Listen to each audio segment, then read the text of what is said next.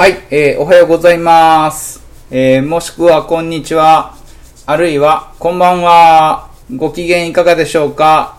えー2021年9月7日火曜日、時刻は午前9時39分を回ったところです。水谷ラジオ。この放送はイルピアット神谷川2階事務所より、えー放送しております。えー涼しくなりました。風が気持ちいい朝を迎えています。湿度もなくて、なんか本当にあの、爽やかな秋だなと。昨日あの、月曜日で夏終わったんだなって実感したんですよね。私は。で、夏、この夏振り返るってことしてなかったんですけど、まああの、陽性反応が出たりして隔離した、隔離された生活をを過ごしてみたりだとか、まああの、緊急事態宣言が、あの、再発されたりだとか、いろいろとこう不自由なあ印象もある中で、先週からあの、デリカテッセンでのお料理を提供する形をとっていて、まあ、これあの、毎回料理を変えれるので、すごく面白く、一人フェスみたいな感じで、こう、次何作る、次何作るっていう自問自答の末にこう作ったりしてるんですけど、その展開はすごくこう、面白くて、うーん、なんか今までにない感じだなと思ってます。テイクアウトのメニューなんかでも、こう、決まったメニューを作らないといけないというふうに以前は考えてて、まあ、ボックスにするために、こう、それって、まあ、利用する人たちにとっては、すごく利用しやすいですよね。選びやすいというか、あの、この内容ですって作って提示して、で、この内容とこの値段だったらちょっと嫌だなって思う人は多分利用しないんですよ。で、この内容でこの値段だったらいいなっていうので、まあ、イルピアットの味を好んでくださってる方たちにはヒットしたと思うんですけど、あのー決まったものを作るっていうのは、あすごく大切なことなんですけど、できないといけないことなんですけど、あの、私は疲れてしまう性格でして、で、1ヶ月に1回これまでもあの、メニューを変えてきてるんですけど、この1ヶ月に1回大変だねっていう話をよくいただいてたんですけど、1ヶ月1回何が大変かって言ったら、その決めた料理を作り続けないといけないことがもう大変だったんです、実を言うと。で、その、毎回オペレーションが変わるので、それに慣れるのも大変だったし、材料の調達を常にその、きちんと、おしないといけないっていうことも大変だったしで、で、まあでも、利用する方にしてみれば、今月のメニューこれだからお目当てのものこれだなっていうふうに考えていただくきっかけになっていたので、それはすごく大切なことだなっていうふうに今も思ってます。今も思ってるんですけど、いかんせん、あのー性格がちょっと歪んでいて、あんまり賢くもないので、えーずっと一つのことをやり続けるっていうことが、あの、私は、あの、性格というか性質的に、人間的に無理でして、あの、どういうことかって言ったら、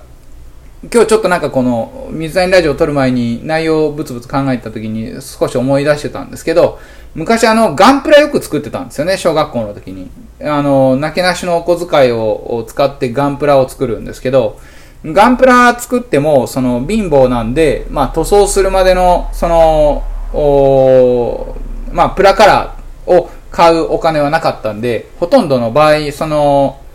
単色で色を塗るか、例えば赤だったら赤しかないとか、青だったら青しかないとか、そういうプラカラーのラインだったんですよね。何色も買えなかったんで、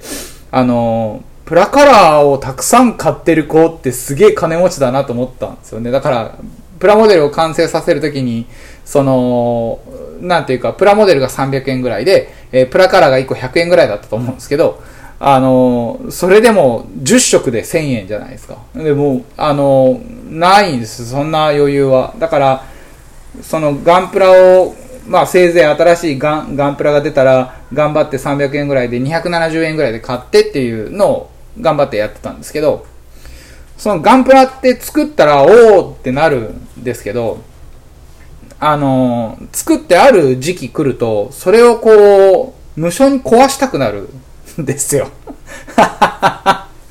もうここからサイコパスな感じが出てるかもしれないですけど、あのー、ガンプラをうまいこと作りたい。でもヤスリもかけて丁寧にきちんと作るんですけど、ただ色は塗られてなくって、あの、デフォルトの、あの、本体カラーのまんまなんですが、それを、その、まあなんか、当時はアスファルトの道路ばっかりじゃなかったんで、あの、工事現場だとか開発だとかがね、1980年代ですよ。あの、まだそこかしこにあったんで、そういうこう原っぱみたいなところに行って、持ってって、こう立てておいて、遠くから石を投げて、その ガンプラを的にする遊びを一人でやっていたりとか、あの、豊橋は花火の文化が、あの、昔から強くて、えー、爆竹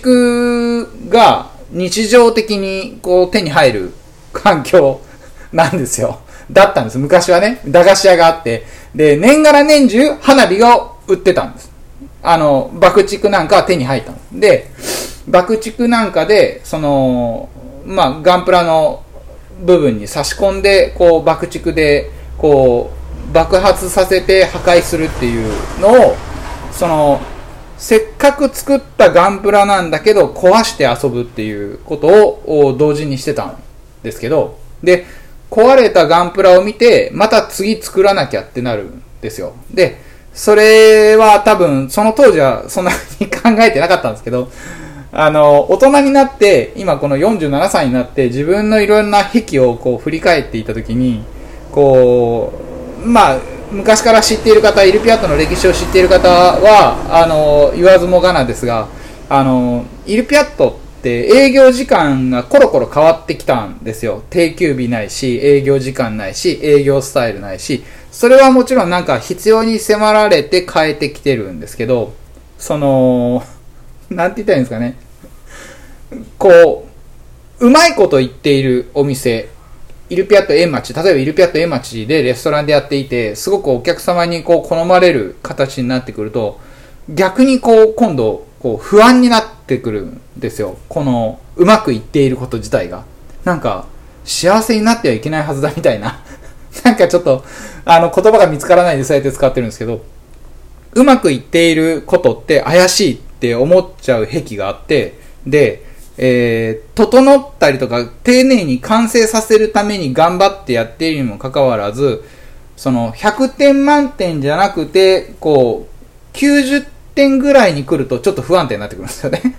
で、それが95点ぐらいまでに行くともう、もうダメで、その、もう次完成しちゃうと怖いから、壊したくなっちゃうんです、それを。で、うまいこといき始めて、もうあと1手2手頑張っていったら、何か到達するエリアが見えてくると、もう途端におじけづいてやめちゃうんですよ、その事柄を。で、まあ、お店をやっていて、飲食店をやっていて、その、そんな別に多店舗展開をしてるわけでもなく、商業的に、商売的にボロ儲けしてるわけでもないのに、何がうまくいってんだよ、お前って思う人がいるかもしれないですけど、僕の考え方ですよ。私の考え方で、商売って、売り上げが多かったら成功だっていうのは、その、もちろん商売っていうカテゴリーで考えたらそうなんですけど、私の考える、やりたいことの完成は売り上げじゃないんですよね。なんか、難しいかもしれないですけど、なんか、説明あんまりうまいことできないですけど、その、やりたいことがあって、そのやりたいことが、こう、出来上がることが自分の中での達成感で、これあの、誰に理解されなくてもいいんですよ。僕の中だけの理解でよくて。で、その何か一つのものを、こう、生み出して作り上げて、え、うまいこといき始めると壊したくなる。なくしたくなるんですよ。で、なくなってすごく切なくなるんですよ。ガンプラの時もそうだし、すごく切なくなるし、すごく悲しくなるんだけど、そのなんか落ち込んで失った喪失感が、なんかこう、すごく癖で、その失ったことで、ああ、なんかもう一回することができるというか、もう一回何かをすることができるっていう、こう、きっかけになるのと同時に、こう、失った辛さは自分で引き出したにもかかわらず、失ってしまったことを、なんかこう、何かの力のせいにして、その、こう、失わせた力を、なんかこう、ルサンチマン的にこう、なんていうか、リベンジって言葉は僕はあんま好きじゃないんであれなんですけど、あのー、もう一回、そいつに目に物言わせてやるみたいな、なんか、こう、ギャフンと言わせてやるお前のことって勝手に考えるんですよ。その、自分で作り上げて、えー、っと、うまいこと言き始めると、嫌になって、やめちゃう。壊したくなる。で、壊したくなるその気持ちに対して、で、壊れてしまった。これあの、自分が仕向けるっていう形も含めてですよ。で、何かを失った時の辛さっていう、その辛いところで、こう、その時が一番エネルギー出るんですよね。なんか、あの、わかりますかね？なんか喪失した時にすごく落ち込むんだけど、その落ち込む感じがすごく快楽で、もうあの、あんまり賢くないんで、なんかあんま言えないんですけど、そうなんですよ。で、失った時に初めて、こう、より良いものが生み出せるってなるんですよね。で、まあ、あの、商売的にはうまくいかないんですよ。こういう感じなんで。えー、っと、うまくいかないっていうのは潰れるとかそういうことを言ってるんじゃなくって、あの、大きくならないです。大きくしないというか、大きくしちゃったら、多分、その、いろんな人が関わって、もう、なんか、壊せなくなっちゃうんですよ。例えば従業員30人とか雇うようなビジネススタイルを追求すると、30人みんな路頭に迷わせちゃうんで、あの、やめちゃう。もう俺もう、もう嫌だからやめるみたいな、これあげるみたいな感じになっちゃうんで、そうすると、良くないじゃないですか。で、あ、経営者に向いてないなって、あの、よくよく思ってるんです。で、個人事業主はできるんですよ。あの、個人事業主って自分で組み立てられるんで、労働時間もないし、その、自分で設定する形になるんで、でも、その、企業人としていろいろ考えると、今でもあれですよ、なんか自分で法人を持ってたりとかするんで、関わる人たちは増えてしまってるんで、その、ううっかり法人を辞めたりとか、突然嫌になって辞めたりとかってなかなかちょっとそういう自由度がなくなってるんで、それはそれでストレスなんですけど、あのー、自分の何か大切なものが出来上がると壊したくなる。で、これじゃあ家族どうすんのって話になったりちょっと怖くなってくるじゃないですか。で家族は、な、何がずっと変化があるかって言ったら、かのこさんが成長するんですよ。で、かのこさんが成長することで、こう、完成しないですよ、全然。今、まさに完成しないですよ。で、ずっと変化があるものに関しては、こう、なんだろう。ずっと見ていたいんですよ。変化があるものを見ていたい。例えば成長するものだとか、失われていくものだとか、なんかその形が変わる、様態が変わるものっていうのにはすごく魅力を感じているので、変化するものが成長であれ、その、交代であれ、なんかこう、ぐぐっとくるものがあって、で、家族って子供を授かって育って始めてから強く思うんですけど、常に変化なので、こう、多分あともう5年10年の間なんですよね。かのこさんと一緒に、こう、キャッキャキャッキャ過ごすのが今10歳なんで、なんで、もうあと10年もしたらいなくなるんですよ。だから、いなくなるっていうのは、あの、手元から離れるってことです。離れてくれないと困るんで、で、10年後って考えたら、今2021年じゃないですか。2031年になったら、世の中電気自動車が走っていたりとか、もう社会のシステムガラッと変わっているし、コロナが終わった後世界変わっているしっていうことを考えると、これ、今の世界全部壊れて新しくなるんだなって考えるだけで、超ワクワクするじゃんって思いながらデリカテッセンを作ってるっていう最近なんですけど、これあのー、あれですよ。デリカテッセンのやり方も、おずっと続かないです。今、緊急事態宣言で店内で食事ができないので、あのー、今、まあ、仕方がなくっていうか、やってるわけですけど、このやり方、すごく面白いので、おそらくですけど、店内で飲食するっていう形になった時に、なんかこう、今日のメニューみたいな形で、残っていくかな。で、グランドとして1ヶ月継続してやらないといけないようなメニューっていうのは別に考えようかなと思ったりしています。